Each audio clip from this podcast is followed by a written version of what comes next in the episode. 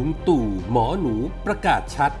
กักตัวผีน้อยก่อนขึ้นเครื่อง และมาถึงไทย อย่างละ 14 วัน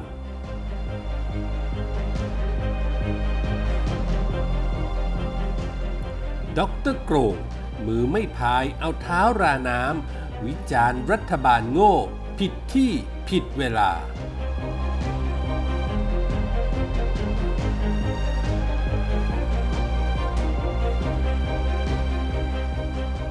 วัสดีครับ ขอต้อนรับทุกท่านเข้าสู่ MGR Podcast ครับ ผมเกษตรชนะเสรีชัย รับหน้าที่ดำเนินรายการครับ วันนี้ผมมีคอลัมน์ข่าวปนคนคนปนข่าว ประจำวันพฤหัสบดีที่ 5 มีนาคม พุทธศักราช 2563 มาฝากกันครับ จากเว็บไซต์ผู้จัดการออนไลน์เช่นเคย เว็บไซต์ข่าวที่หลายคนรู้จักกันดีครับ ใครที่สนใจอยากจะอ่าน สามารถเข้าไปดูได้นะครับที่ mtronline.com ครับ เริ่มกันที่เรื่องแรกเลยครับ ลุงตู่หมอหนูดับกระแสหวาดผวาผีน้อยจากเกาหลีที่จะมาพร้อมกับเชื้อโควิด -19 ประกาศชัดก่อนกลับต้องคัดกรองกักตัว 14 วันก่อนขึ้นเครื่อง เมื่อมาถึงแล้วก็ต้องคัดกรองและกักตัวในที่รัฐจัดไว้ทุกคน เพื่อรอดูอาการอีก 14 วันก่อนที่จะให้กลับบ้าน กรณีผู้ติดเชื้อโควิด -19 ที่เป็นคนไทยเสียชีวิตเป็นรายแรกนะครับ ก็ได้เกิด ความหวาดผวาแก่คนไทยทั้งประเทศ ตามมาด้วยปัญหาหน้ากากอนามัยขาดตลาด ราคาแพงหาซื้อไม่ได้ ยิ่งสร้างความว้าวุ่นใจซ้ำเติมเข้าไปอีกครับ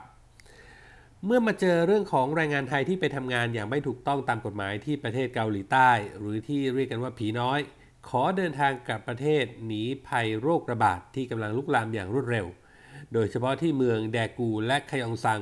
กลายเป็นโจทย์ใหม่ครับที่เพิ่มขึ้นมา โดยที่รัฐบาลก็ยังไม่ได้มี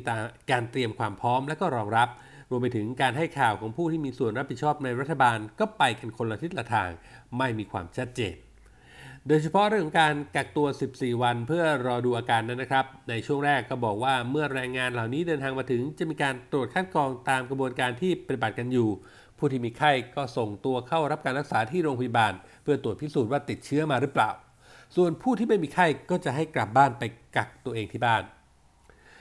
พอเรื่องนี้ออกมาก็เลยกลายเป็นประเด็นดราม่าในโลกโซเชียลขึ้นทันทีครับ บางก็บอกว่ารัฐบาลประมาทที่ทำเช่นนี้ เพราะจะเชื่อมั่นได้อย่างไร ผู้ที่ยังไม่แสดงอาการไข้จะไม่ได้รับเชื้อมา อาจจะยังอยู่ในช่วงของการฟักตัวเลยไม่แสดงอาการ และการให้ไปกักตัวเองอยู่ที่บ้าน จะมั่นใจได้อย่างไรว่า พวกเขาไม่ออกไปพบปะผู้คน หรือมีความจำเป็นที่จะต้องออกไปทำมาหากิน เพราะแรงงานที่ไปทำงานที่เกาหลีก็ไม่ได้ร่ำรวยกลับมาทุกคน ตัวเลขของแรงงานที่จะกลับมาเหล่านี้ก็ไม่แน่นอนนะครับ บ้างก็ว่าอยู่หลักพัน บ้างก็ว่ามีเป็นหมื่นถึงหลายหมื่น รัฐบาลจะเอาอยู่หรือ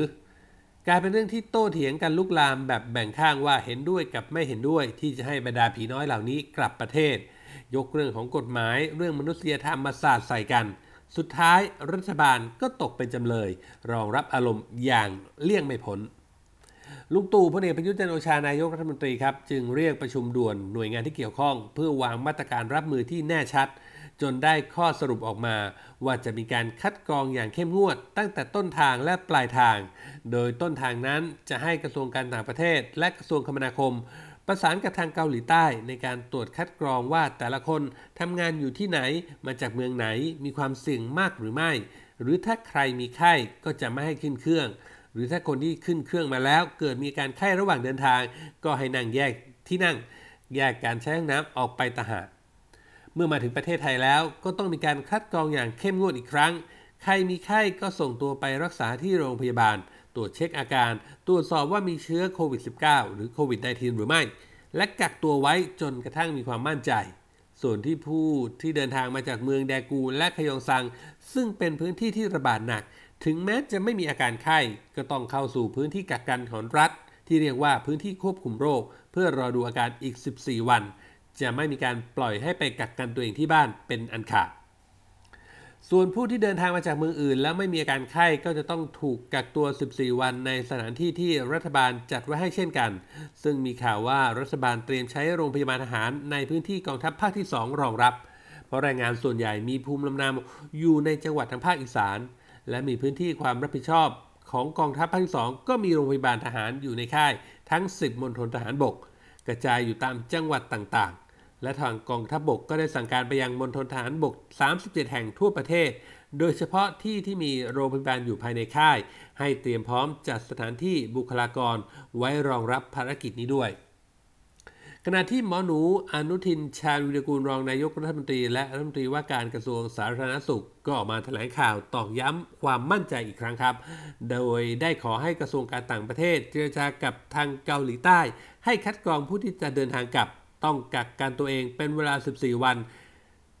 จึงจะคัดกรองอีกครั้งก่อนขึ้นเครื่อง ถ้ามีไข้ก็ยังขึ้นเครื่องไม่ได้ ต้องเข้ารับการศึกษาเข้ารับการรักษาก่อน ส่วนคนที่ไม่มีปัญหาเมื่อเดินทางกลับถึงเมืองไทย ก็จะถูกวัดไข้อีกครั้ง หากมีไข้ก็เข้าโรงพยาบาลตามระบบหากไม่มีไข้ก็จะต้องถูกกักกันเพื่อเฝ้าระวังโรคอีก 14 วัน ในพื้นที่ที่รัฐจัดไว้ให้ รวมทั้งหมดนี้ คนกลุ่มนี้ที่ต้องเดินทางกลับเข้ามาในประเทศไทย จะต้องถูกกักเป็นเวลา 28 วัน เพื่อให้เกิดความมั่นใจยิ่งขึ้น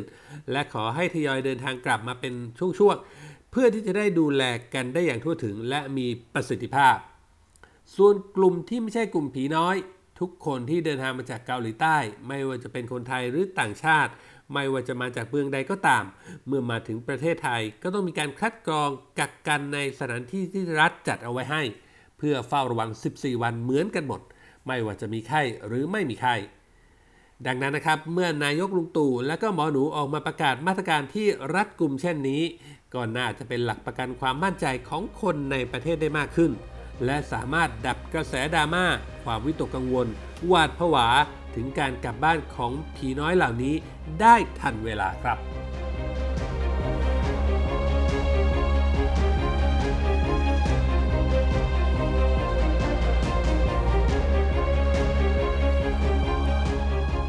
ไปกันที่อีกเรื่องครับ ดรโกรงบอกว่ารัฐบาลโง่เขาบริหารเศรษฐกิจช่วงเวลาโควิด -19 ระบาดผิดที่ผิดเวลาไม่มือไม่พายเอาเท้าราน้ำวิกฤตไวรัสโควิด -19 ที่ระบาดไปทั่วทุกหัวระแหงนะครับทำเอาเศรษฐกิจทั่วโลกปั่นป่วนแค่ไหนก็คงไม่ต้องบอกกันครับ ขนาดเฟดนั้นประกาศแบบฟ้าร้องมิทันอุดหู ปรับลดดอกเบี้ยฉุกเฉิน ลงเร็ว ลงแรง เพื่ออัดฉีดระบบเศรษฐกิจ เป็นข้อเท็จจริงที่บ่งชี้ว่าปัจจัยลบทางเศรษฐกิจที่ไม่คาดฝันจริง ๆ นี้ เกิดขึ้นพร้อมกันทั่วโลก ขณะที่ World Bank ครับตั้งกองทุนสู้ภัยไวรัสโควิด -19 กว่า 12,000 ล้านดอลลาร์ นี่ก็เป็นคำตอบของตัวที่แสดงว่าองค์กรที่ทรงอิทธิพลต่อเศรษฐกิจโลก ต่างก็ประเมินแล้วว่า เป็นคราวเคราะห์ของเศรษฐกิจโลกร่วมกัน แต่ที่พักไทย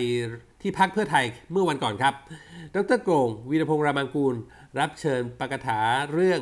ฝ่าวิกฤตเศรษฐกิจไทย 2020 โดยจัดโดยจัดโดยสถาบันสร้างไทย โดยที่ดรโกงเมาเข่งจับ 3 วิกฤตมามัดรวมกัน ทั้งการเมืองเศรษฐกิจและก็กฎหมาย ซึ่งทั้ง 3 อย่างก็เป็นเหตุให้โครงสร้าง เศรษฐกิจการเมืองและกระบวนการยุติธรรมของประเทศ พังพินาศเกือบทั้งสิ้น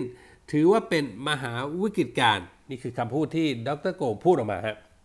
ดรโกงยังบอกด้วยครับว่า รัฐบาลชุดนี้ช่างโง่เขลาที่ไม่รู้ว่าเศรษฐกิจเป็นพื้นฐานของมหาวิกฤตการณ์ซึ่งจะฝ่าวิกฤตเศรษฐกิจปีนี้ต้องพึ่งส่งออกเป็นหลัก เพราะการส่งออกมีมูลค่าถึง 70%ของรายได้ประชาชาติ และถ้าหากประเทศไทยไม่ส่งออกไม่มีนักท่องเที่ยว รายได้ประชาชาติจะเหลือ 30%จะเกิดวิกฤตการณ์อย่างแน่นอน ถ้าเป็นภาวะปกติครับ นี่ก็คงจะเป็นการวิเคราะห์ที่ชวนให้น่าตกใจอย่างยิ่ง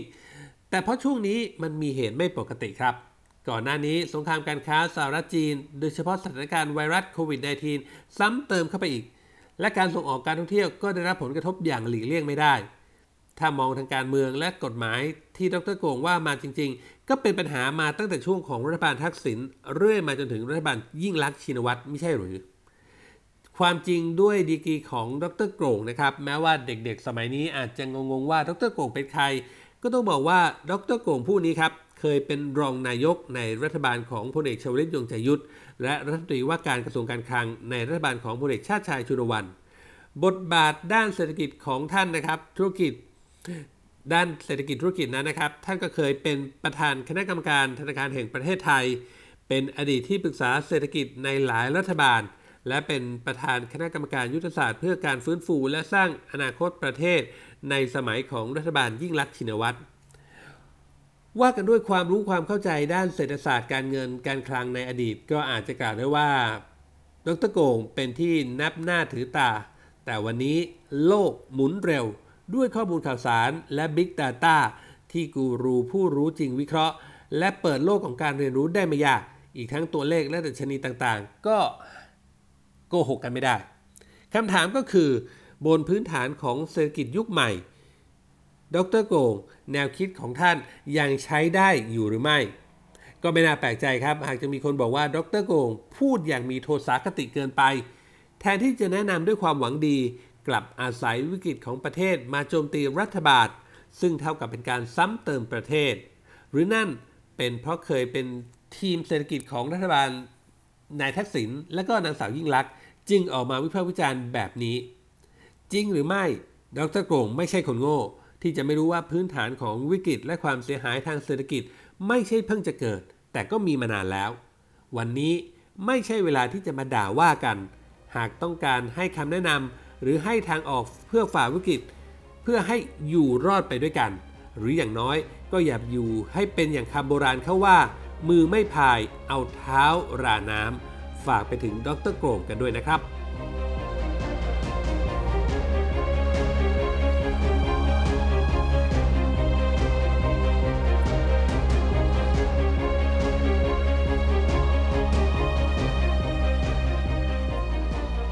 นี่ก็คือเรื่องราวที่ผมนำมาฝากกันในวันนี้ครับ กับคอลัมน์ข่าวปนคนคนปนข่าวครับ คุณฟังสามารถเข้าไปอ่านเพิ่มเติมได้ที่เว็บไซต์ของเรานะครับ mgronline.com หรือเว็บไซต์ผู้จัดการออนไลน์ที่รู้จักกันดีครับ และถ้าหากมีข้อแนะนำติชมประการใดนะครับ สามารถส่งคอมเมนต์หรือทิ้งคอมเมนต์เอาไว้ได้ ทั้งในท้ายข่าว แล้วก็ที่แอปพอดบินของเราตรงนี้ครับ ทุกคอมเมนต์ทุกความเห็น จะเป็นกำลังใจให้กับทีมงานของเรานำไปปรับปรุง และก็พัฒนาผลงาน ให้ออกมาถูกต้องตรงใจคุณผู้ฟังมากที่สุดครับ วันนี้หมดเวลาแล้วครับ ขอบพระคุณทุกท่านที่ติดตาม ผมเกษตรชนะเสรีชัยลาไปก่อน พบกันใหม่โอกาสหน้า สวัสดีครับ